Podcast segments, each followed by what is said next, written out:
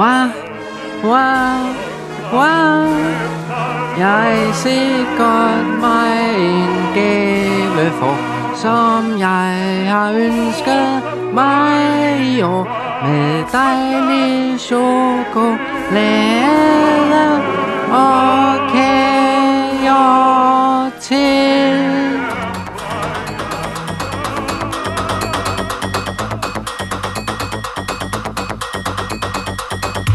Goddag. På eftermiddag. Ser på trukket juleskægget hen til kartoffelkurshøjtalerne og nyd udsigten. Det er min fødselsdag sammen med 10 millioner andre mennesker på denne planet på denne dag. Lad os i fællesskab benytte lejligheden til at grovmixe røven ud af bukserne på nogle af de maxier, jeg har holdt mest af. Jeg er Kim Schumacher, mand der var så forbavset over ikke at føde som abort, at han ikke talte rent de næste 18 måneder. Og fra Rosenørns Allé i København, byen der forhøjer præmien på brandforsikringen, når jeg tænder fødselsdagskagen. Det her er fødselsdagsmix. Du vil elske det.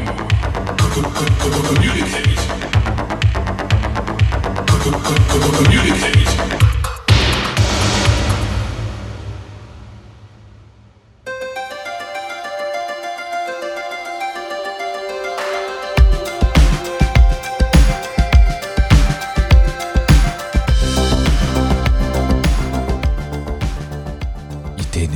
udsendelse siger vi tillykke til min gode ven, Kim Pedersen. Egentlig, Dit navn er... egentlig det, er det, jeg plejer, det, er jo, det, det er mig, der plejer at gøre det. Gud ja, det er det sgu da også. Men det er, jo, altså, men det er okay. Det er jo, Jo. en lidt særlig Jo. anledning. jo, det er det jo, fordi øh, du rammer jo det skarpe hjørne. Åh oh, ja, 40 år, Pedersen. 40 år. Hvor blev de af? Ja, hvor blev de af? Dengang vi stod af på hver siden af vejen. Ja, det er jo det. Og, og, Altså. og, og det er jo poesi, øh, også når man fylder 40, vil jeg Ja. sige. Men, men egentlig, øh, øh, skal vi ikke øh, prøve Jamen, det at, at starte programmet op sådan lidt mindre... Øh, øh, ja, så skal vi ikke bare se at komme i gang. Jo, det synes jeg. I lytter til noget i musikken. Ja. En podcast om kærligheden til musik. Og god popmusik og den gode popmelodi og alt det der. Men i dag, som sagt, som Andy jo også fik Ja. ja. slået fast her, så er det jo altså en speciel Birthday Special Part 1, vi har gang i. Og det er jo altså, som du også nævnte, Andy, fordi jeg runder et skarpt hjørne. Jeg bliver 40, og det gør jeg faktisk. Hvis I lytter til det her øh, afsnit, den dag det udkommer, 27. august, mm. så er det faktisk min fødselsdag. Ja, fordi du kom jo ud, eller du blev født på. Ja. Næste sygehus den 27. august 1981. Ja. Klokken 18.30, der melder du din an, an, ups, der melder du din klokken Måske med et whoops.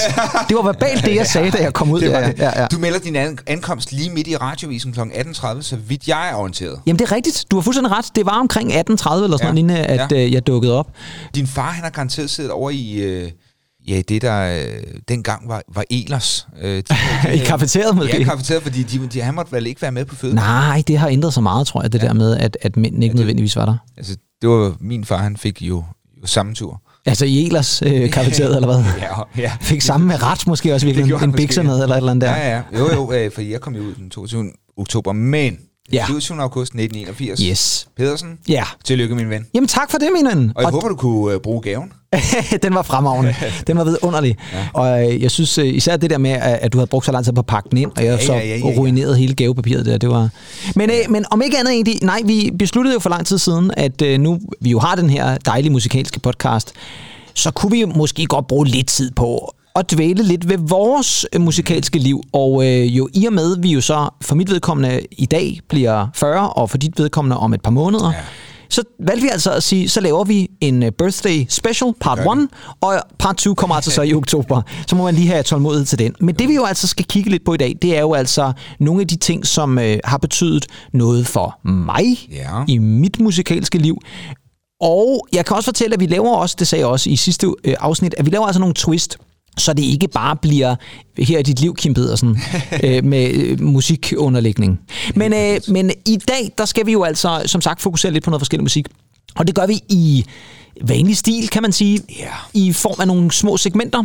Det første segment minder rigtig meget om det segment, vi plejer at have, nemlig anbefalinger. Men det, der bliver twistet den her gang, det er, at øh, det, som jeg skal anbefale, og øh, næste gang om et par måneder, så bliver det altså Andy, der anbefaler, det er øh, nogle sange, som på en eller anden måde har betydet noget for os, eller i hvert fald sange, vi sætter stor pris på, men det er måske også sange, som man ikke nødvendigvis hører så tit. Altså noget, som måske alligevel kan vække en musikalsk interesse til vores lyttere, som ikke kender det. Det er jo lidt det, vores anbefalingssegment går lidt ud på, kan man sige. Ikke?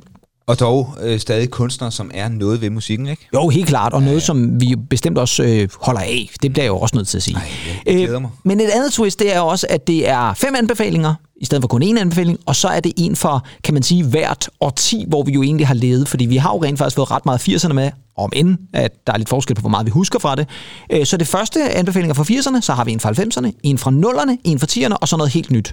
Og skal vi ikke bare hoppe ud i det egentlig? Det synes jeg. Yes, fordi at øh, jeg tænkte, at jeg vil starte i 80'erne, og der starter jeg faktisk med en, som jo vil jeg nok også sige, jeg tror, at dem, der kender mig, godt ved, at, at det var noget, der betød rigtig meget for mig i 80'erne. Men jeg har så valgt et nummer, som jeg tror, mange folk har glemt, bare sådan ligesom for at twiste lidt. Og vi havde jo faktisk fat i manden i sidste uge, nemlig Kim Larsen. Ja. Yeah. Fordi Kim Larsen, som vi også indikerede i sidste uge, betød rigtig, rigtig meget for mig. Ja, altså Kim Larsen har jo betydet ufattelig meget, og nu, nu nævnte du jo øh, Midt om natten album, som ja. er en af dine favorites danske albums. Ja, det er det, og, og, og, og du nævnte jo så også Forklædt som voksne, også et album, som jeg ja. holder rigtig meget af. Der var faktisk, jeg vil sige, der var sådan tre øh, albums i 80'erne fra Kim Larsen, som fyldte rigtig meget for mig. Det ene var Midt om natten, Ja. Det andet var øh, forklædt som voksen, og så var der, ej, den knirker egentlig, den der øh, stol. Hvad fanden er der foregår? Ja, det, det, det er klaverbænken. Det er klaverbænken. For, det, for væk det. Kan du ja. finde noget andet, den klaverbænken, for du larmer? Speak, speak du videre, så finder han. Ja, kan du lige gøre det? Så mens der lige, øh, Andy han så øh, prøver at finde noget andet end en klaverbænk, som larmer. Jeg ved ikke, kan vide om det her, det er muligvis den første podcast i Danmarks historien, hvor en af værterne har siddet på en klaverbænk, mens man optog det.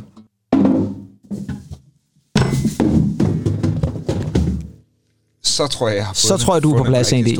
Tak for det, ja. Skide godt. Men der var tre albums ja. i 80'erne. Det ene var Midt om natten. Det andet var Forklædt som voksen. Og det tredje, det var faktisk livealbummet Kimi Cirkus. Åh oh, yeah. ja.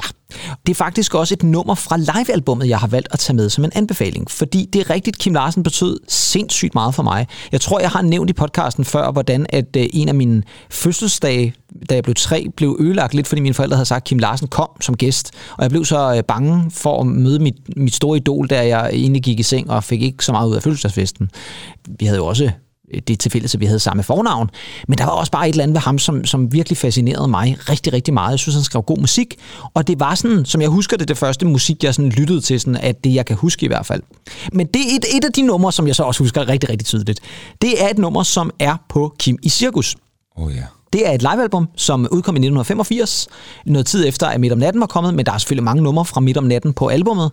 Men det er faktisk ikke et live-nummer, det er det nummer, der afslutter Kim i Cirkus, fordi der sker der noget helt specielt. Fordi efter koncerten er færdig, og øh, det er den jo. Ja, ja. Så kommer der faktisk et lille bonusnummer, som faktisk også var det, der var singlen fra netop dette album. Oh.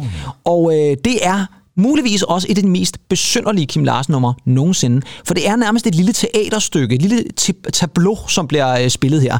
Men jeg var virkelig voldsomt begejstret for det her nummer, og hørte det i døgndrift, men havde også en slags ærefrygt over for nummeret. Faktisk, der var flere ja. passager, som jeg faktisk nærmest blev bange for. I øvrigt, nu spiller vi et lille sample af det, et lidt længere sample af det. Læg mærke til slutningen, hvor jeg synes også, dialogudvekslingen er ret interessant. Det her, det er nummeret Sømanden vil den fromme. Skal jeg se dig snart igen? Skal jeg se dig snart igen? Skal jeg se dig snart igen? Sukket pebermøl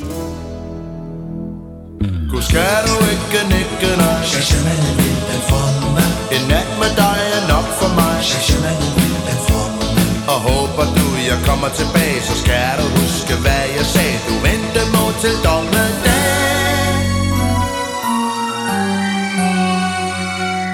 Sagde sømanden Hvil den fromme.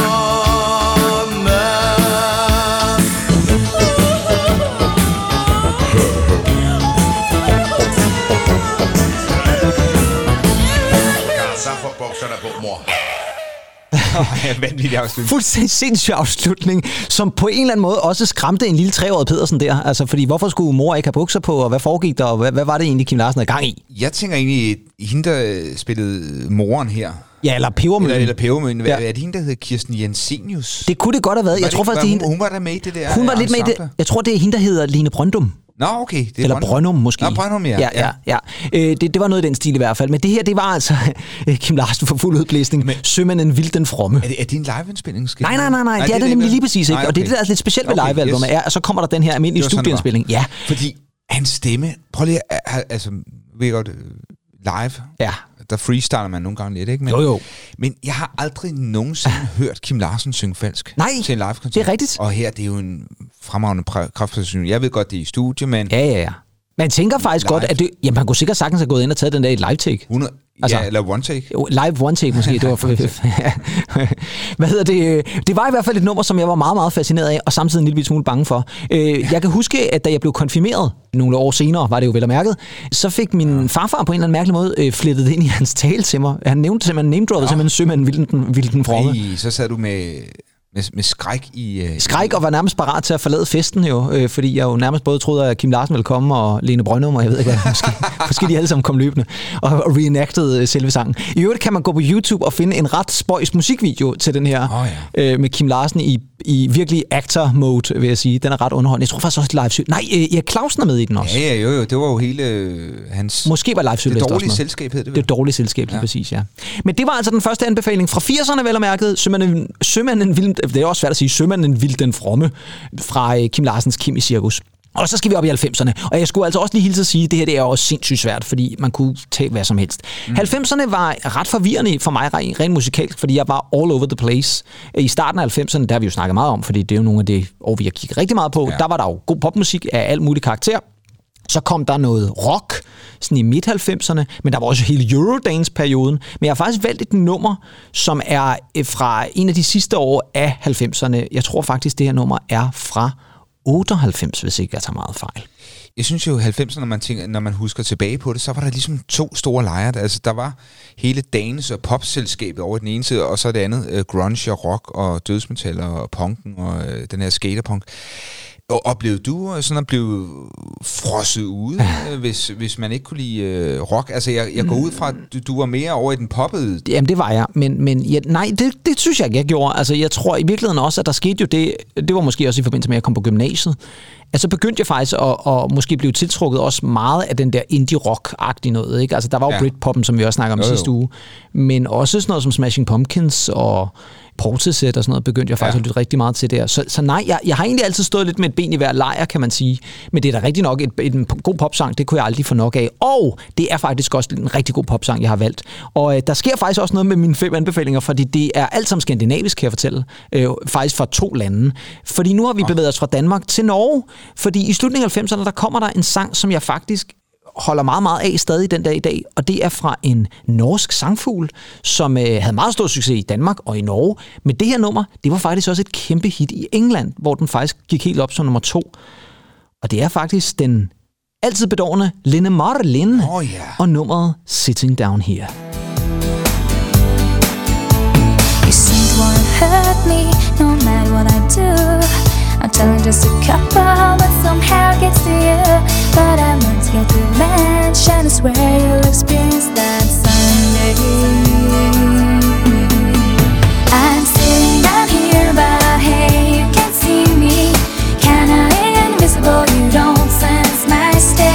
Not really hiding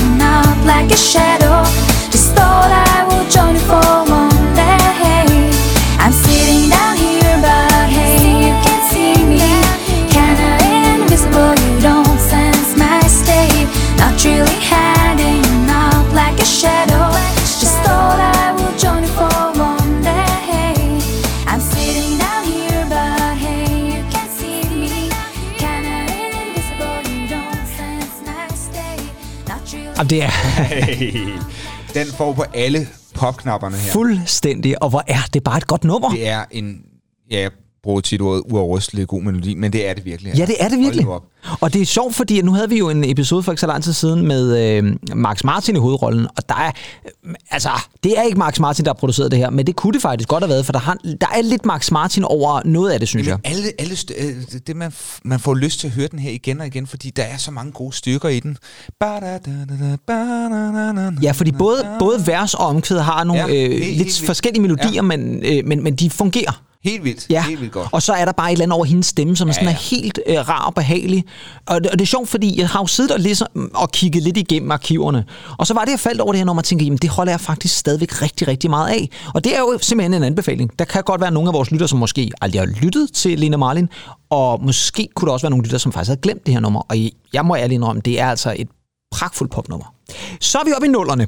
Ja. Og i nullerne, øh, der sker der jo mange forskellige ting og sager. Jeg møder jo blandt andet dig i nullerne, Andy Tennant. Vi møder hinanden i Vi møder i, en- september i august. 2001. August, tror jeg faktisk, det var. Var det, var det slut af august? Jeg tror, vi mødtes i slut af august. Ja, Ja, Sådan og jeg, Men, men, jeg mener faktisk, at vores første snak, det var Søren Rarsted. ja, det kan meget vel være. Noget Aqua. Det har nok været noget Aqua eller sådan noget. Det, vi har fandt nogle fælles referencer ret hurtigt i hvert fald. Men igennem øh, nullerne, der øh, tilbragte vi jo rigtig, rigtig meget tid sammen. Det gjorde vi. Og den næste, jeg har valgt, den næste anbefaling, det er også en kunstner, som vi faktisk har nævnt et par gange i programmet. Vi har også anbefalet programmet. Det her det er et nummer, som jeg måske ikke er sikker på, at så mange mennesker kender. Vi har jo tit snakket om, at det her det er en kunstner, som for få mennesker kender. De burde roses meget mere til skyerne. Om ikke andet, så i hvert fald for det her nummer, som er, synes jeg stadigvæk måske deres bedste nummer. Men det er heller ikke et nummer, som... Det blev spillet i radioen, vil jeg sige. Det gjorde det. Men øh, det er typisk nogle andre numre, som folk søger ud, når de lytter til dem her. Jeg synes, det her det er måske er deres bedste nummer. Og det er også en sådan en popballade, som bare sidder fuldstændig i skabet. Det er selvfølgelig dejlig danske Moi Caprice. Og nummer, der hedder Thieves Like Us.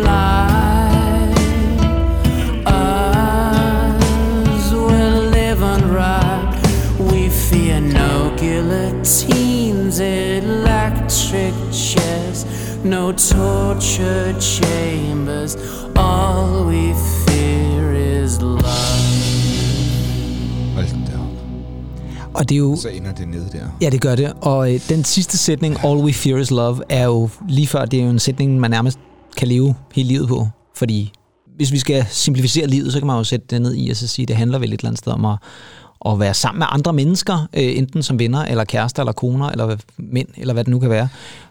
Men det er også noget, vi frygter et eller andet sted. Ikke? Fordi det der med at kaste hovedkulst ud ja. I kærlighed, Ja.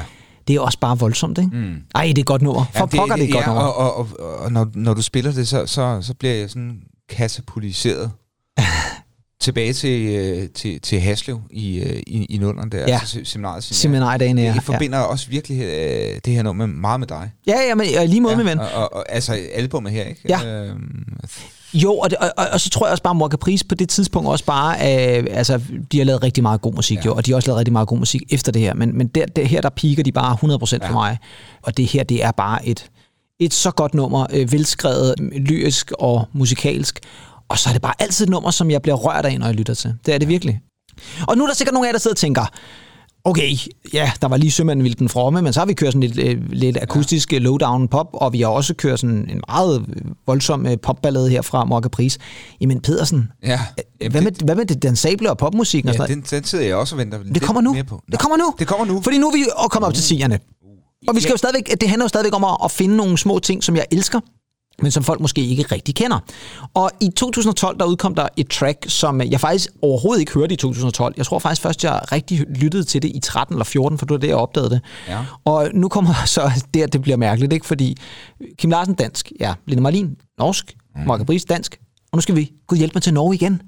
Jamen... Ja, Ah. Ja, det skal Jo, vi. jo. Og Ja, det skal vi jo, ja, fordi ja. nu skal vi have spændt danseskoene godt fast. Øh, der, der var en kunstner, som lige pludselig udgav en single der i 2012, den første single. Øh, der gik to år, så kom der også et album, der hed, sjov nok, It's Album Time. Og det er meget velvalgt titel. Det er en øh, kunstner, som øh, faktisk ikke har udgivet så meget. Der er blevet, det er blevet til nogle remix og nogle forskellige ting og sager, men det her er et af de bedste dansable numre, der er udgivet de sidste rigtig, rigtig mange år, og en af mine yndlingsnumre. Og det er den norske kunstner, der hedder Trot Terje. Oh, ja. Og det her nummer, som måske er inspireret af en britisk krimi, i hvert fald titelmæssigt, det er det nummer, der bare hedder Inspector Norse.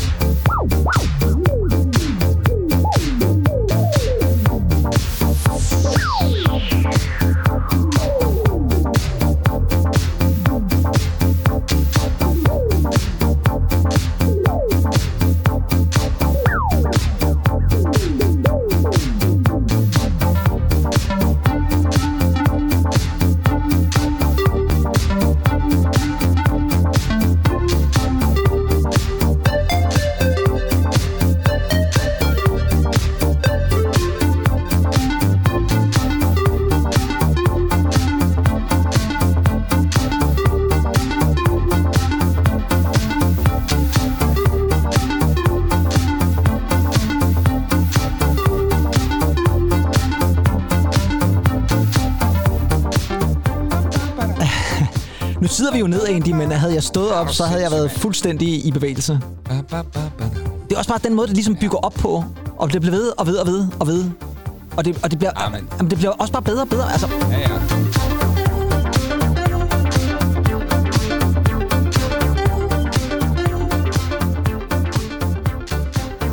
Det er, jo, det, er jo, det er jo sådan en sommerfest i et, i et uh, lejet telt, ikke? det er i den grad, ja.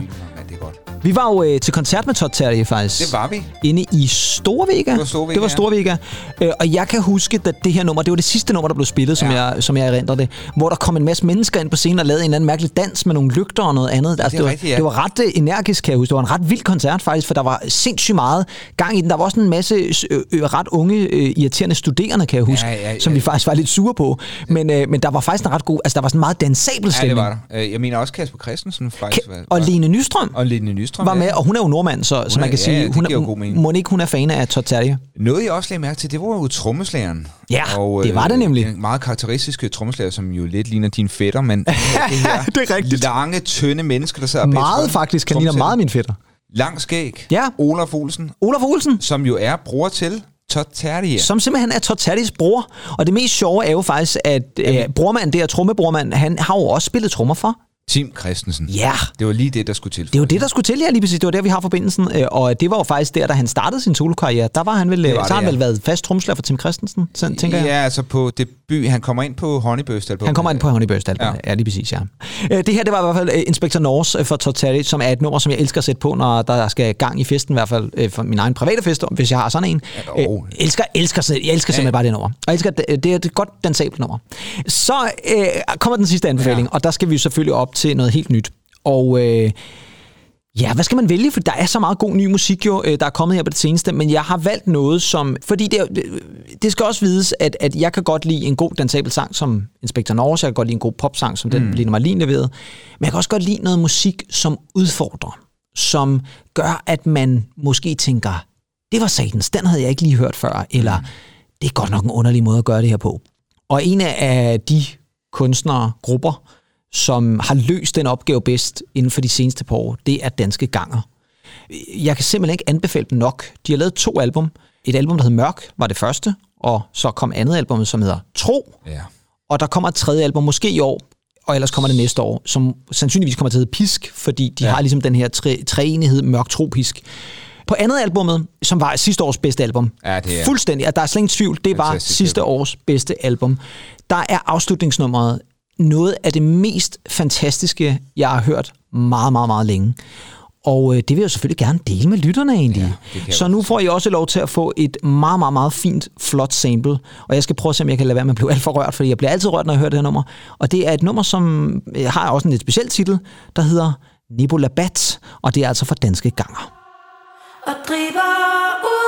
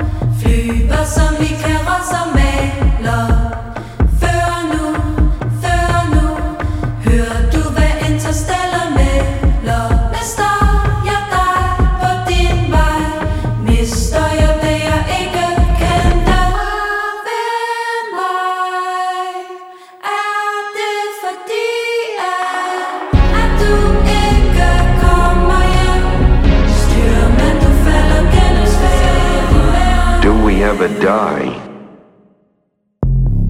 That is the question.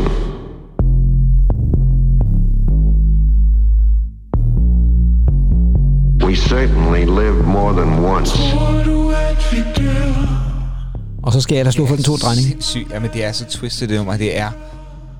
Ja, det er vildt. Det er, det, det er, det er, øhm, ja, det, det, det er, det er, men altså, igen skal man være barsk for, synes jeg da, bliver bare en lille smule rørt i det der omkvæd. Jamen, det gør, det gør jeg også altid. Jeg, som du ganske rigtigt siger, det er et nummer, som bare altid rammer mig voldsomt på en eller anden mærkelig måde. Det er de der øh, spændende korarrangementer, ja. og, og hele albummet er jo faktisk også... Øh, øh, ifølge ganger øh, sådan en hyldest til kvinden, og, og det kan man måske også høre på det her nummer. Der er mange numre, hvor der er kvindevokal på, og de her korarrangementer. Men uha, hvor er det bare et, et, et smuk, smuk, smuk, smuk, smuk nummer, og så er det igen et, der udfordrer. Ikke? For den, den skift, det skift, der er her til sidst, Ja. går over og bliver noget helt andet, og så vender den faktisk lidt tilbage til temaet hen imod slutningen af nummeret. Øh, Og, og, og de sidste ord, der bliver sagt i så, øh, sang, er bare sådan, jeg vil have mere, giv mig mere, Ja. giv mig mere. Og det er bare sådan, jeg er, min, min hjerne er stoppet med at fungere, efter jeg har hørt det nummer. Og så er det afslutningsnummeret på albummet, så, så det er bare, alt spiller bare. Og det kunne være, at de vil have mere lavkage, måske. Hvad de vil have mere lavkage. Ja. Øh, det, Altså, altså, det er jo fø- utænkeligt. fødselsdagskage. Fødselsdagskagen, fordi den skal jo selvfølgelig også serveres. Øh, Det var i hvert fald Ja, fem anbefalinger, øh, og, og det var, øh, synes jeg også, øh, fem, som jeg kan stå inden for 100%, og måske tracks, som man ikke før har hørt. Men nu, mine damer og herrer, nu skal vi til fest. Og det skal vi jo, fordi at en ting er, at der skal serveres lavkage, men vi skal jo selvfølgelig også have inviteret nogle gæster til festen. Oh, ja. Fordi en fest er ikke noget uden gæster. Og derfor tænker jeg, at vi vel lige så godt kan tage den her.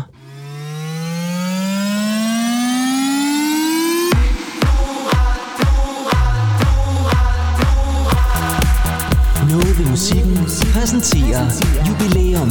jubilæum. Tillykke. Tak for det, jingle speaker. Du har, du har rigtig fejret det. Det skal jeg love for jer. Øh, Det er jo den, vi normalt spiller, den her Ja, jingle, når vi har et jubilæum. Og det har vi jo på en eller anden måde også, Ja. fordi det er jo så mit 40-års jubilæum, om man så må sige. i, den her, I det her segment, ja. Ja. der gør vi noget specielt, fordi øh, jeg tænkte, det kunne være meget sjovt at sige, hvis nu man havde den her fest, og jeg tænker, at øh, vi har lidt underlægning her lige nu, hvor man kan høre, der er gang i den i baggrunden, så det skal I ikke tage af. Det er sådan noget, vi har lagt ind over, bare for at give den her lidt ja, Ja, ja. feststemning. Men øh, Ah, det, det er jo faktisk en rigtig fest. det er faktisk en rigtig fest. Øh, vi har bare lige valgt at sætte os ind i et andet lokale, festen er ved siden af. Men øh, hvis jeg nu skulle invitere fem personer til den her fest, yeah. min fødselsdagsfest, hvem skulle det så være? Det skal selvfølgelig være folk fra musikkens verden. Det er jo ligesom det, der er udfordringen. Og, ja. og, og der er jo mit spørgsmål, er, er det, når du siger musikkens verden, er det A&R's, pladeselskabsfolk? Ja, eller, det er alle folk bag kulissen, ja. Ja. så det er, det er i virkeligheden er Pete Waterman, jeg gerne vil have med, ja, og, og så videre. Ikke? Ja, Ja, ja. og øh, en James, the sound guy der. James the Sound Guy vil jeg rigtig gerne med. Jeg er måske øh, også nogle af de der make artister som bruger ikke lang tid på at få folk til at se skide godt ud til koncerter. Nej, det er selvfølgelig musikerne, vi snakker om. Ja, Men det okay. kan jo være hvem som helst, bare de så spiller noget musik af en eller anden art. Og øh, den første, jeg har valgt at invitere til min fest, man skal også helst lige begrunde, hvorfor personen skal med, det er øh, en guitarist, som jeg holder rigtig, rigtig meget af. Det er nemlig øh, Mr. Johnny fucking Marr. Åh, oh, ja, fantastisk. Ja. Ja, øh, Johnny Marr øh, er jo øh, mest kendt for at være guitarist i The Smiths, men øh, har jo også været i øh, var med i The The i nogle år, var med i Modest Mouse, var han lige pludselig medlem oh, ja. af, øh, og har selvfølgelig også spillet guitar på rigtig, rigtig mange plader, The Pretenders osv. Ham vil jeg gerne have med til min fest, fordi han er bare en helt igennem good guy. Altså, øh, jeg kan virkelig anbefale hans biografi, Set the Boy Free, Åh, ja. som er fremragende indblik i en... I, man skal jo glemme jo nogle gange, han var jo øh, nærmest bare 18 år, da han slog igennem med The Smiths. Det er også. Og han virker bare sådan en, som man kan tage med til en hvilken som helst fest, og så vil han falde i slag med, med folk og sætte sig ned og fortælle sjove anekdoter mm. og sidde og drikke en pint. Men samtidig også være lidt interesseret i, hvem du er. Åh, øh, ja. Andy, øh, The Smiths betyder jo også noget for os, fordi ja. hvis der er et nummer, som vi lyttede rigtig meget op til i Casa Penthouse, og har nærmest lavet dans til osv.. Lige præcis nemlig. Så er det jo øh, Some Girls Are Bigger Than Others. Jeg har det lidt sådan, Morrissey kan jo også rigtig godt lide i dagene øh, The, The Smiths, men jeg er ikke sikker på, at jeg vil invitere med til fødselsdagsfesten, fordi. Jeg er bare sikker på, at folk kommer i håndgemæng, og Er så kan jeg, ikke, se- jeg kan heller ikke servere en god burger, fordi han er vegetar, eller eller- bliver sur over, at jeg steger kød eller et eller andet. Nej, altså, du holder jo meget af kylottesteg. Det, det kan du bestemt... Bestemt ikke servere. Nej. Nej, men lad os da tage uh, Some Girls. Some girls are bigger than others. Some girls are bigger than others. Some girls' mothers are bigger than other girls' mothers.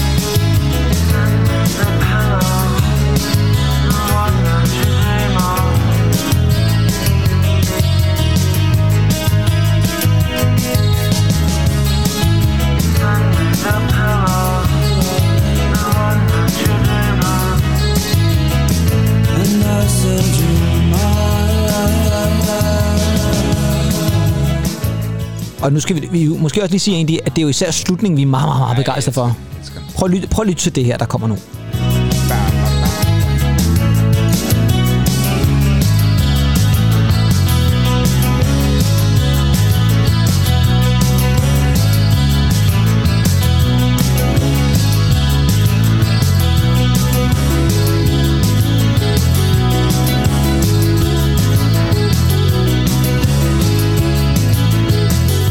Shout-out til trommeslager Mike Joyce også. Ja, det fantastisk.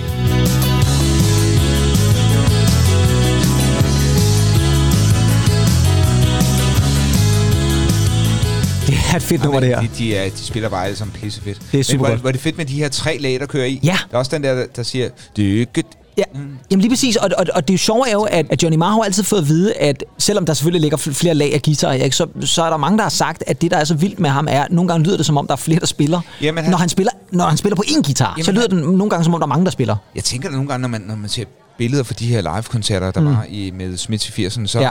var det jo kun de fire på scenen, der var enkelte backing track. Det var der, ikke, nej. øh, det var der nemlig ikke, nej. nej. Og det var jo derfor, at Morrissey altid øh, endte med at, at råbe, You have incredibly good taste. Nej, det er rigtigt. som, som vi også har brugt. Men uh, The Smiths, Some Girls Are Bigger Than Us, som er også afslutningsnummeret fra deres bedste album, hvis du spørger mig, The Queen is Dead fra 1986. Ja. Og det er et fremragende nummer. Men uh, Johnny Marr skal selvfølgelig med til min fest, fordi han er sådan en good guy, som alle kan snakke med. Så skal jeg have en kvinde med, fordi vi har jo brug ja. for en kvinde. ja, det har vi. Nej, men jeg vil gerne have en kvinde med, og jeg vil gerne have en kvinde, som jeg er fuldstændig vild med. Men, men udover at jeg er vild med hende og elsker hendes musik, og tænker, at hun er sikkert også en fantastisk sød person at have med til sin fødselsdagsfest, når man fylder 40, så er det også rigtig meget fordi, at hun er også sådan en, som vil tage opmærksomhed væk fra mig. Mm. Fordi at, du ved jo godt, det snakker vi også Du lidt om sidste uge. centrum. Jeg behøver ikke at være i centrum, lad os sige det sådan. Jeg har det bedst med at være lidt bag i kulissen, og øh, det her er jo bare en kunstner, som øh, der, folk kan slet ikke få nok af hende. Øh, da Elton John blev gift med David Furnish, Ja. der, der, var for, der var folk mere begejstrede over at være med, og det var altså folk som Ed Sheeran, David Beckham osv., de var mere begejstrede over at være med til den her fest, fordi hun var med til festen også. Så jeg tænker på Kate Winslet, men hun er jo skuespiller. Du har fat i fornavnet. Okay, så Kate Bush. Det er nemlig rigtigt, ja. Kate Bush er simpelthen en kunstner, som hvis man inviterer til hende til hendes fest, så kommer andre helt automatisk også, fordi de vil bare gerne se sammen med Kate Bush. Og Kate Bush er for mig en af de dygtigste kvindelige sangerinder, der nogensinde har levet, og hun lever jo heldigvis stadigvæk. Og hun ramte for mig peaket med det album, der hedder Hounds of Love, som ja. kom, sjovt nok, også, nej, den kom i 85. Det var, jeg vil lige ved at sige 86. Ja, den kom i 85. tak. Og her der er et nummer, som hedder Hello Earth, Åh, ja. som bare viser, hvor fantastisk en stemme hun har.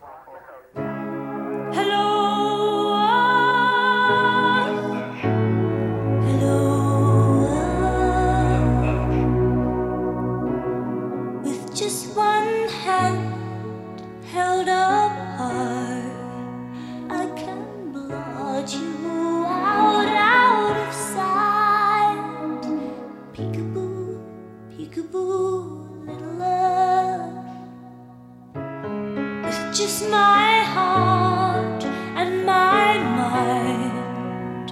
I can be driving, driving home, and sleep on the seat. I get out of my car, step into the night, and look up at the sky.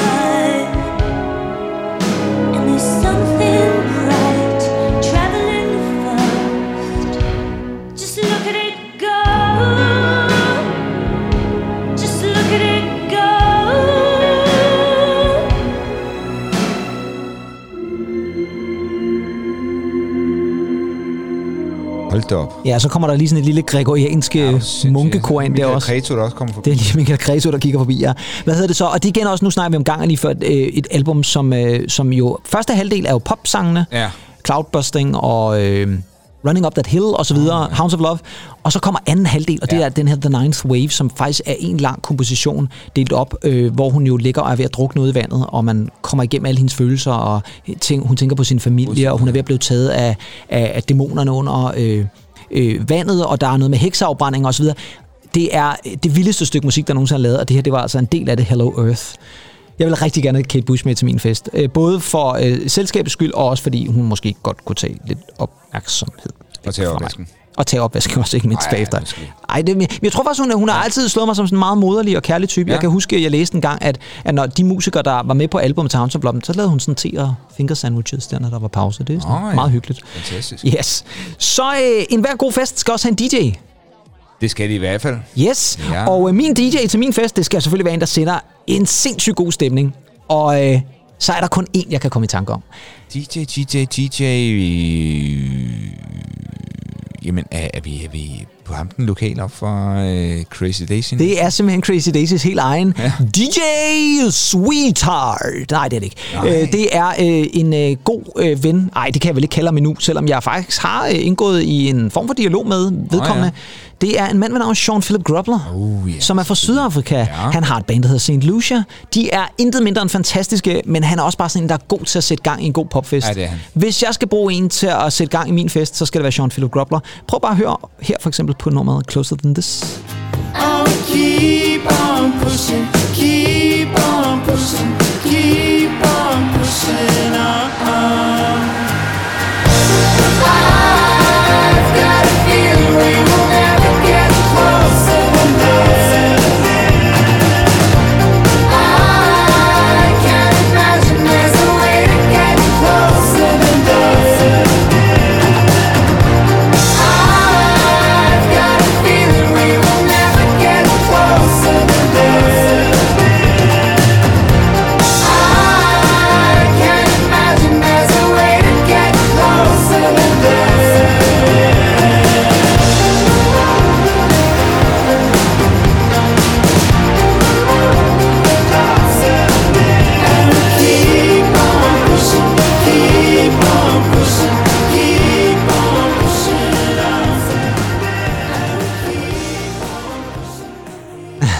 Ja, så skønt det er. Det er selvfølgelig Ej, St. det- Lucia og Closer Than This fra deres debutalbum. Et nummer, som øh, jeg hørte første gang på vejen til dig faktisk, for det skal være løgn, Det er rigtigt, ja. i bilen. Ja. Øh, på vejen til Sniper Awards, tror jeg faktisk, det var. Åh oh, ja, det var dengang... Ja, Ja. det var dengang, vi lavede vores Det var dengang, hvor vi lavede vores lille awardshow, ja. Om ikke andet i hvert fald, så er det min øh, house DJ, det tror jeg Jean-Philippe Grobler og St. Lucia, som selvfølgelig også er en, en kunstner, som betyder rigtig meget for mig. Og det, jeg mente med, at jeg re- rent faktisk har indgået en dialog, det er jo, fordi jeg er blevet- medlem af deres Patreon, og har ja. faktisk siddet på aftener og, og set ham sidde og spille live for et lille, lille bitte publikum bestående af mig og nogle andre. Meget, meget hyggeligt i øvrigt. Det kommer vi tilbage til i et fremtidigt afsnit, kan jeg fortælle. Ja. Øh, så, skal, så snyder jeg med den fjerde gæst. Fordi jeg vælger at tage to. Men det er fordi, man kan ikke tage den ene at tage den anden også. Mm. Og der er vi øh, over i uh, Total Pedersen øh, Ja. regi her. Fordi jeg kan selvfølgelig ikke holde Ej, en fødselsdagsfest ved ikke at og så ud og invitere to, som også har betydet enormt Ej, meget jeg for mig. Sige, jeg vil sige, hvis de ikke bliver nævnt, Ja, og det så, gør de så, jo. så er det altså et twisted Barnaby-afsnit. Det, Det er det, men jeg er selvfølgelig nødt til at nævne dem, det er klart. Jeg var bare, bare gemt dem lidt. Det er selvfølgelig uh, Mr. Neil Tennant and Mr. Chris Lowe, yeah. uh, også kendt som Petty Boys. Petty Boys har betydet vildt meget for, for mig og den musikalske interesse, jeg har. Kan huske dem fra, øh, fra et til sindagene. Ja. Altså, jeg har ikke været mere end de der øh, 5-6 år, da jeg lyttede mm. til det nummer første gang. Og de ramte bare et eller andet i mig, og, øh, og, og de er stadigvæk øh, nogen, som jeg holder ekstremt meget af.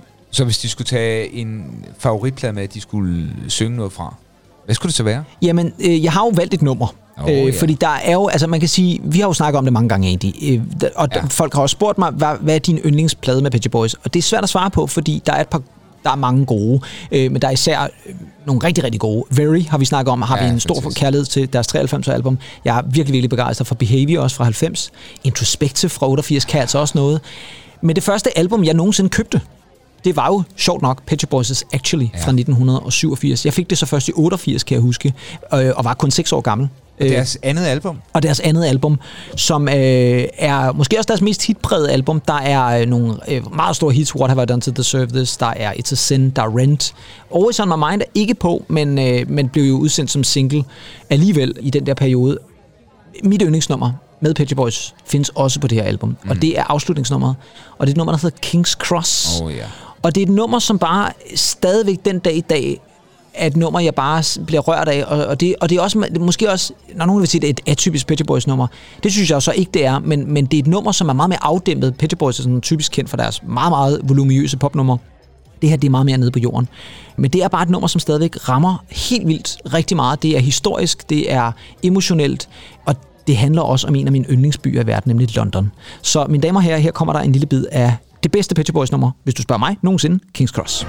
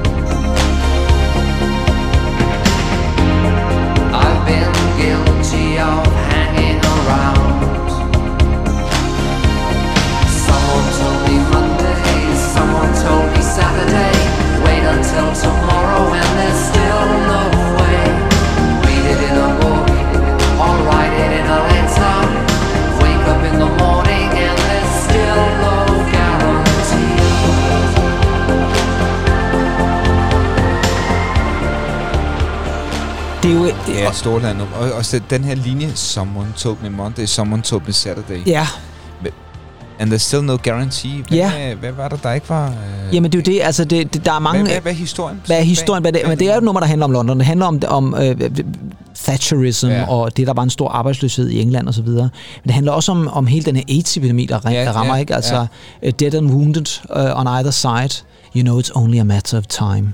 Uh, og samtidig ligger der den her lidt knugende fornemmelse om, at, at du rejser hjemmefra. Ikke? Altså, King's Cross er den her øh, station, man kommer til i London, hvis man kommer nordfra, hvis man Åh, kommer ja. op nordfra. Så mange har jo forladt deres hjem i en ung alder og taget til London og prøvet for at blive... Der er bare så mange øh, nuancer der. Ja. Jeg har altid synes, det var en meget klog øh, trommeproduktion, der er i den her. Altså, den kører sådan meget stille, og så kommer det der lille trommeslag ind, som Ja. lige markerer omkvædet. Og det- og det det, det, det- det, har jeg aldrig hørt nogen andre popsange, faktisk. Nej, og det er, også det, der, måde. det er også det, der er så fedt, for det er egentlig meget simpelt, men ja. der er bare så mange gode lag i det her nummer, ja. som gør, at det bare vokser. Skønt nummer. Dejligt nummer. Og hvis Pet Boys spillede det til min fødselsdagsfest, de er jo inviteret og kommer forhåbentlig. øh, Det kom igennem den med alle de Nej, det, nej, det ville være vildt, ikke? Øh, Men, øh, men jeg tænker også, de ville være et godt selskab, ikke? Neil, han ville sidde og fortælle nogle jokes og drikke lidt, øh, et, et, et, glas Chardonnay, og Chris, han ville bare sidde og grine hele tiden, tænker jeg. Ja, ja. Det ville være glimrende. Med sine solbriller. Med sin solbriller og kasket på, selvfølgelig. Den sidste gæst, jeg har valgt at invitere, øh, det er også en person, som jo øh, er en, jeg har øh, beundret rigtig, rigtig meget musikalsk. Men det er også en, en kunstner, vil jeg sige, som har øh, været i nogle forskellige konstellationer. Øh, og så er det også en, som jeg tænker, ej, jeg kan ikke have min fødselsdagsfest, uden ikke også mm. at have ham med. Og øh, det er jo dig, Andy Tennant. Åh, oh, mig? Ja, Jamen, du godeste gud. Ja. Skal jeg også med? du skal da også med. Sammen med Sean og alle de Sammen andre? med alle de der øh, gode mennesker der. Øh, Andy, det var jo sådan, så da vi mødte hinanden der tilbage i august 2001, Ja. øh, der var du jo også musiker, men, øh, Gud. men vi har jo... nej, vi skal ikke dvæle så meget i det, fordi det er som sagt det er en helt special for sig selv. Men, øh, men faktumet er jo, at øh, jeg jo også har været med på rigtig meget af rejsen. Øh, enten bag kulissen, som, som var jeg lige at sige roadie. Ja, Øh, jeg har sågar lavet... Øh, jeg var soundguy, jeg sad og lavede Ja, ja. lyd. Men der, hvor det jo virkelig peakede, det var jo med Mono Agenda. Åh oh, ja, det var ja, det også. Det var det jo. Og det skal jo siges, det var et band, som du havde sammen med to andre, Mikkel Ja. og Mathias. Yes. Det var øh, fantastisk tid. vi var var øh, ude, det var faktisk, mens vi havde vores fuldtidsarbejde som lærer, vi faktisk øh, typisk var ude i weekenderne og spillede det- inde i København. Og Jeg synes faktisk, vi havde ret mange gigs. Sådan, det havde vi da. så- Der var så der så både jeg- Rust og Stengade og så- Studiehus. så det- Jamen, Der var mange Ja, gode ej, steder. det var Og det var tit, der var koncerter. Og øh, derfor har jeg selvfølgelig også taget et stykke musik med med Mono Agenda. Uh. Ja, og jeg har Er det- faktisk... Jeg har faktisk fundet en klassiker frem. Fordi at første gang nemlig, at du spillede noget, hvor jeg tænkte, nu sker der fandme noget. Det her, det er jo fandme genialt. Det var faktisk her på skolen. Uh, vi stod uden for skolen i et rum, som vi ikke nævner. Uh, vi, stod- vi stod uden for det rum, kan jeg øh, hilse at sige. Og så tog du en uh, MP3-afspiller. Dengang var der jo nærmest Nå, ja, ikke iPhone, rigtigt, så tog du en MP3-afspiller, og så gav du mig, så sagde, Pedersen, kan du ikke lige lytte til det her? Fordi det er noget, vi, jeg har lige indspillet det, og det, hvad, hvad tænker du om det? Og satte det i ørerne. Og øh, øh, ja, det lød cirka sådan her, kære venner.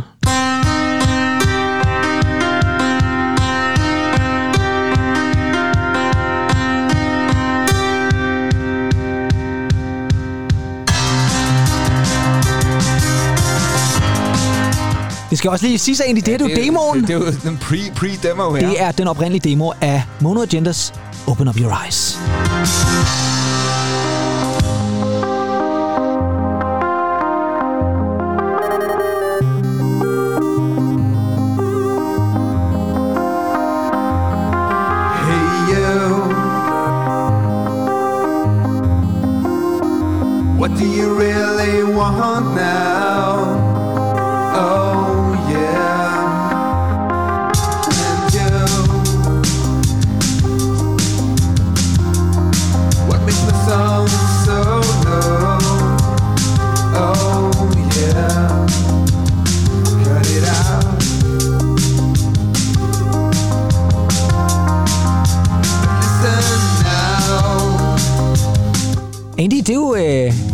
Udgave af dig, det der. Det er det godt nok. Jeg kan huske, det er en af de ting, vi snakker om, det er, at den oprindelige vokal, du ligesom leverede her, det var stadigvæk den bedste version. Sådan er det tit. Hver gang jeg laver demoer, så bliver det tit bedre end indspillinger. Ja, det gør, og det var Jeg den her altså virkelig et eksempel på. Der var som om, at den indspillede version, den mistede noget af det. Ja. Øh, nu kommer der jo et stykke her, som jo nærmest røg ud af den oprindelige, hvor der sådan lidt går lidt James Bond i den.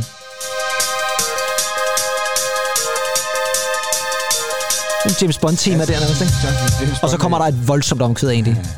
Husk nu, venner, det her det er altså en demo.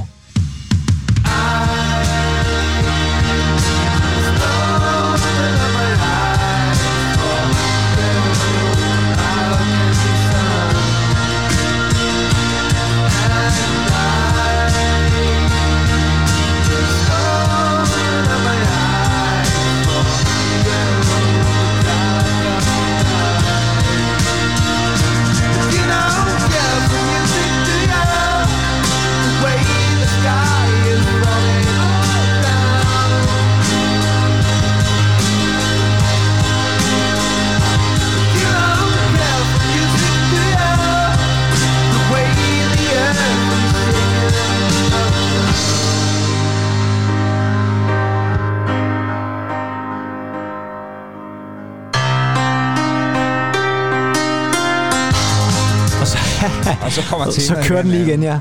Uh, det var det gamle Roland-klaver. Ja, Ja, fantastisk. det er øh, stadigvæk min yndlingsversion af Open Jo, Up Your Eyes. Ja, men det var, det var jo en, øh, det var en dejlig tid indspillet ude på Refshaløen. Ja, det var det nemlig, ja. Og det er øh, i, starten af 2008, hvis ikke jeg så meget fejl.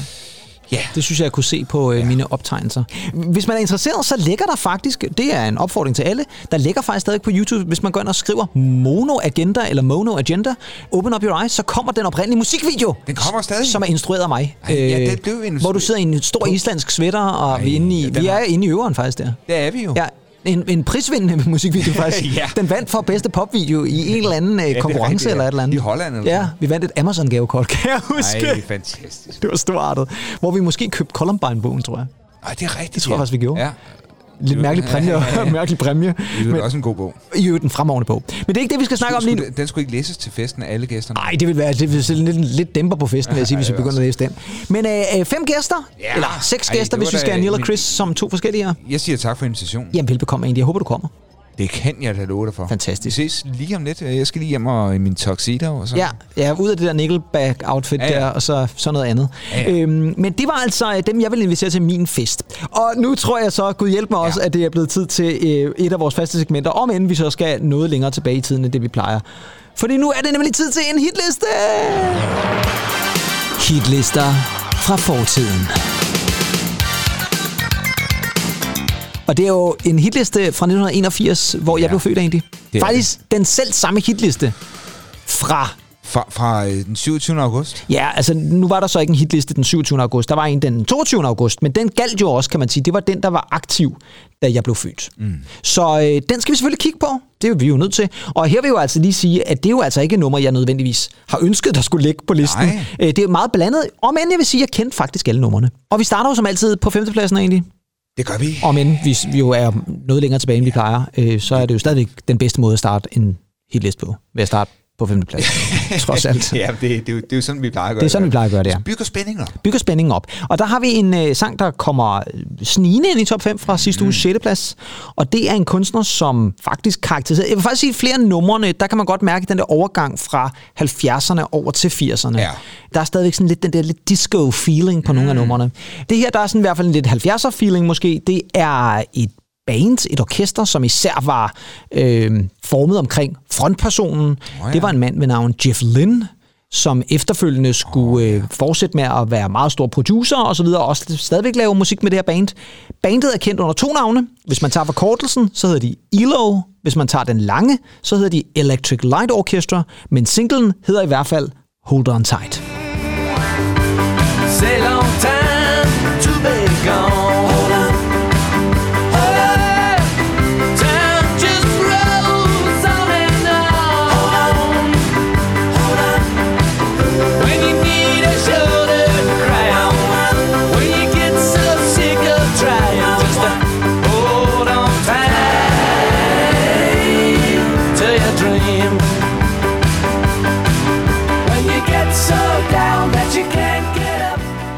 Ej, hvor, hvor, jeg, hvor, jeg, hvor jeg er dog glad for, at det er sådan et fantastisk nummer, der skal afspejle 1981. Ja, lige præcis, ikke? Og det her, det er jo bare klassisk Jeff Lynne på alle tangenter. I, øh, klassisk ELO også. Men det er også bare hans karakteristika. Altså, det man skal sige om, om Jeff Lynne er jo også, at han op igennem 80'erne faktisk mm. bliver brugt rigtig meget af især to kunstnere.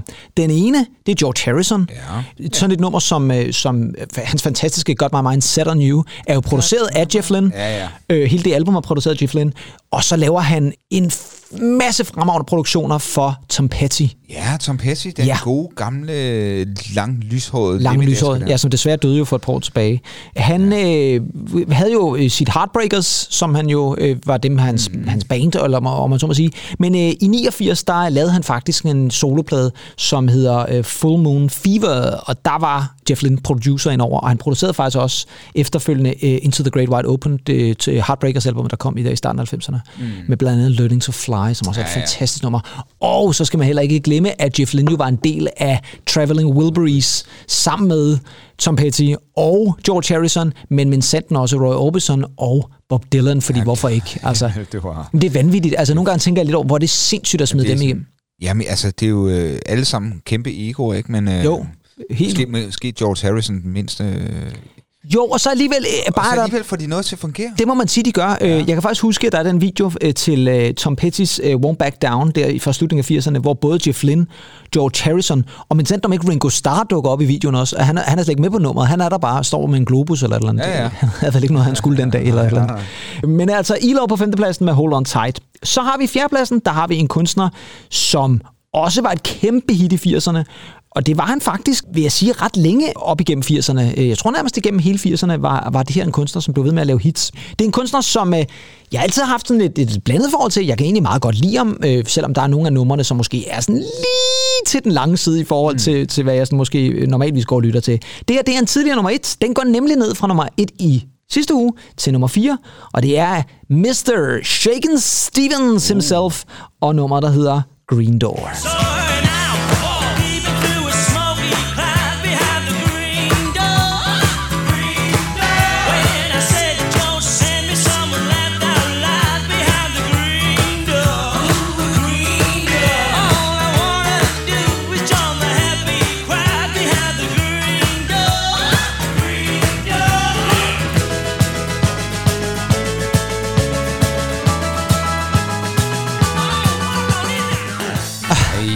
elsker jo rock and roll. Det er jo nærmest Ja. sådan noget musik, jeg selv spiller nu lige. Ja, det er det faktisk lidt. Og det sjove er jo lige præcis med Shaken Stevens, var jo, at, at han startede jo der i 80'erne med at lave sådan lidt, eller det her, og så kom der måske sådan lidt mere 80'er pop lyd ind over det også, ikke? men han, han kom jo aldrig rigtig ved. Han har jo altid lavet den der lidt sådan rock and roll, øh, lidt ja. Elvis-agtige stil, og han lignede faktisk også altid, synes jeg, lidt sådan en, en 80'er udgave af Elvis eller sådan noget. Ja, det gjorde han faktisk. Ja.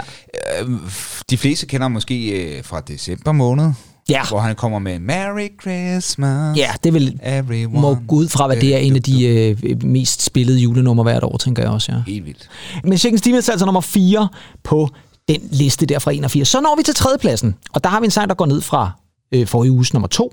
Og det er et besynderligt nummer, lad os sige det sådan. Det er øh, et nummer, som var, et, lad os kalde det sådan et, et lidt novelty-nummer. Det var også et nummer, som øh, fik en masse andre numre til at gå, lidt den her vej. Det er også et af de mest hadede numre i 80'erne. Og det er det måske også fordi, at der var nogen, der synes, det her, det kan man simpelthen ikke gøre. Og hvad er det så, vi snakker om? Jo, det er simpelthen Royal Philharmonic Orchestra. Men twistet ligger sig i, at der var nogen, der fik den idé at tilsætte en slags beat, disco beat, Nå. og det genererede så det her nummer, som bare kort og godt hedder Hooked on Classics.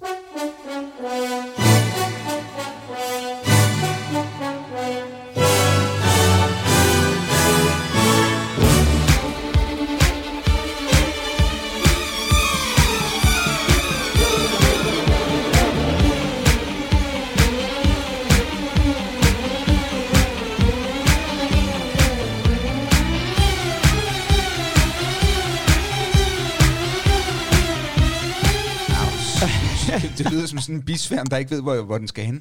Sådan ude på møen et eller andet sted. Ja, et eller andet sted på Møn. Det er øh, et ret mærkeligt nummer, det her. Ja. Det er simpelthen bare klassiske mesterværker. Det er Bach, og det er Beethoven, og det er Mozart, og det er alt muligt, som simpelthen bliver tilsat den her disco-bass, og så et beat. Jamen, det, men, men Hooked on Classics. Og så kom der en Hooked on Beethoven, og der kom en Hooked on Bach, og der kom en, en Hooked on bi- jo- bisværm fra Møn, og jeg ved ikke. Ja, bzz, ja, ja. Moset Havner hen. Ja.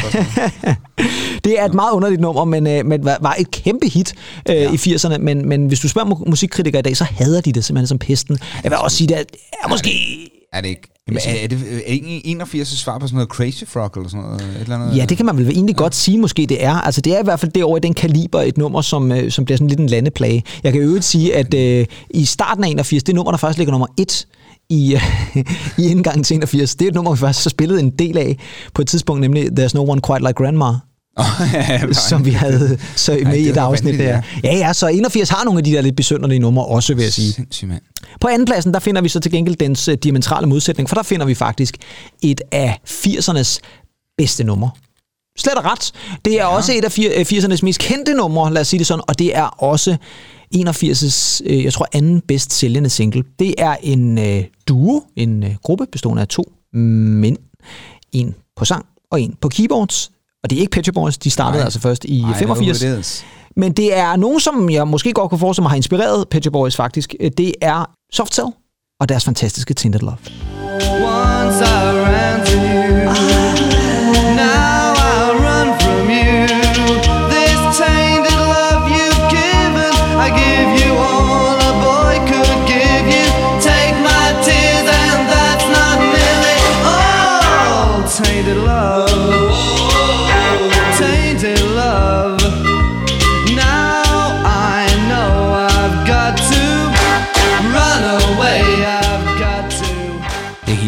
fra 81. Det er fra 81, ja. Og det her øh, nummer, Tinted Love for Soft Cell, går op fra sidste uge nummer 9 til nummer 2, og så går det faktisk op på førstepladsen ugen efter, og ligger der faktisk en hel del uger, sådan som jeg husker det. Måske det mest langtidsholdbare nummer fra 81. Det er et frem... En af dem i hvert fald. Det er en af dem. Det er et virkelig, virkelig godt nummer, Ja, og øh. Mark Almond og Dave Ball, som de to medlemmer hedder, har faktisk, øh, tror jeg nok, som jeg husker det øh, her tidligere i år, øh, annonceret, at der kommer faktisk nu snart et nyt album fra dem igen. Så de er altså stadigvæk Måske ikke ligefrem still going strong, men i hvert fald still men- going on. Øh, lad os sige det sådan. Øh, så, så vil jeg da tænke, de er også godt op i alderen, vil jeg sige. Men det er et, øh, et fremragende projekt, og de havde jo ma- masser af gode numre dengang. Og så når vi selvfølgelig også til førstepladsen. Og der har vi en new entry. Eller nej, det har vi ikke. Vi har en ny førsteplads. Det er ikke en helt new entry. Det er en sang, der går op fra nummer 4 til nummer 1. Og det er et nummer, som jeg faktisk godt kan huske. Altså ikke fra Mm. den gang, det skal jeg sige. Det var ikke sådan et, jeg poppede ud og sagde, hvad var det, vi blev enige om? Jeg sagde, wow, wow, eller hvad var det, jeg sagde, da jeg kom ud? Når du, Øh, da, jeg, da jeg dukkede op i verden. Øh, det var ikke sådan et nummer, jeg sådan dansede til med det samme øh, to sekunder efter jeg var født. Men det er et nummer, som jeg faktisk kan erindre, og det er en øh, skotsk folkmusiker ved navn Anika, eller det var i hvert fald hendes kunstnernavn. Og øh, hun var åbenbart øh, blevet inspireret af noget japansk, og det kom der et øh, ganske besynderligt, men også ret catchy popnummer ud af, der hedder Japanese Boy.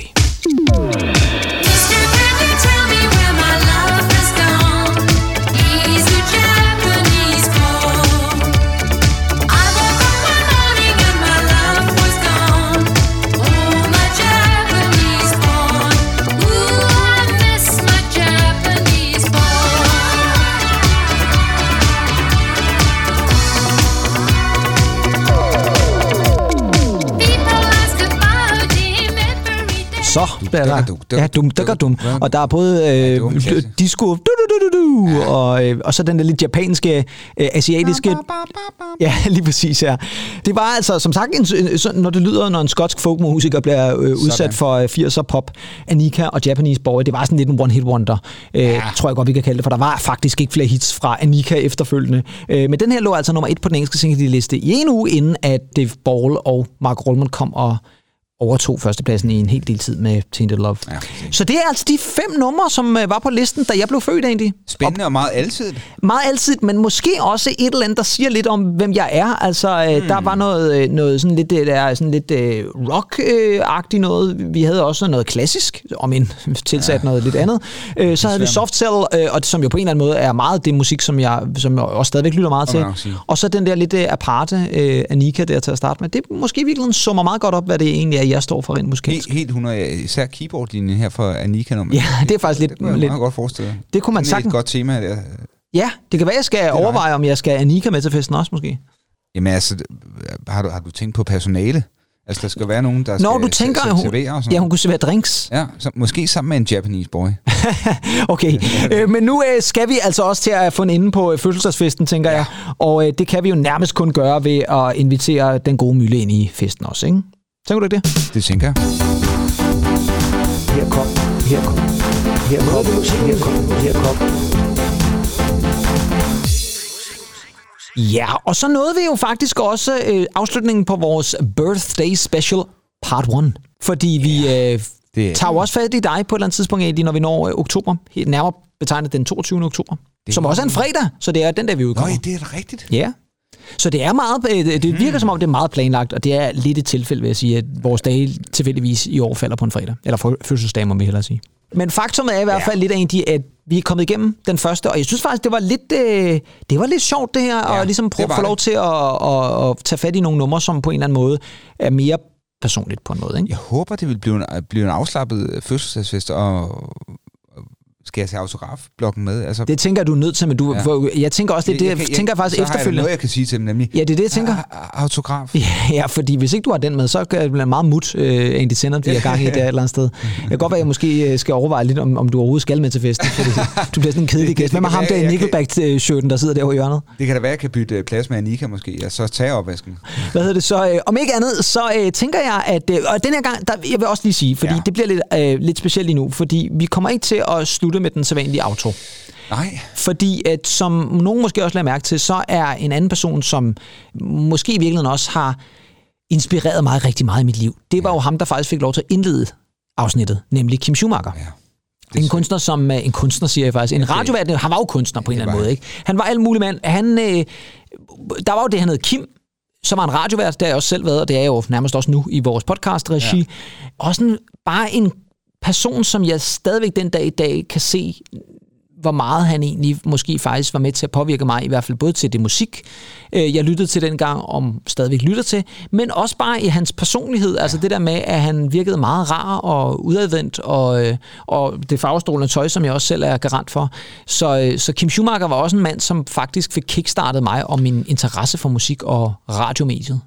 Ja, det, det kan man godt høre. Det var meget interessant jo, når han, når han lavede en speak, så var det vel egentlig scriptet det hele, ikke? Det var det nemlig. Han kom 100% forberedt ind i studiet og havde skrevet alt ned, og havde timet det sådan, så han vidste præcis, hvad han skulle sige, hvor hurtigt han skulle sige det, hvornår han skulle sige det. Og var det dagligt, han sendte? Det var, ej, det, det var vist en gang om ugen, han sendte ja, ja, okay. øh, det her øh, studie et eller andet, studie 83, studie 84, øh, og så kom han jo over på tv og lavede labyrint og sådan nogle Nå, ting, ja, og var også, ikke? Men øh, som jeg sagde, vi kommer ikke til at slutte med den rigtige outro, til gengæld slutter vi med en Kim Schumacher outro, og øh, han skal da have lov til at speake en outro af et nummer, som jeg også rigtig, rigtig godt kan lide. Så øh, er der vel egentlig bare først og fremmest at sige tak til dig, Andy Tennant, fordi du øh, var med. Tak og, fordi jeg måtte komme til din Ja. ja. fødselsdag. Jamen endelig. Og øh, mit navn er jo som sagt Kim Pedersen, og øh, ja, jeg synes vel egentlig bare, vi skal sige, take it away, Kim.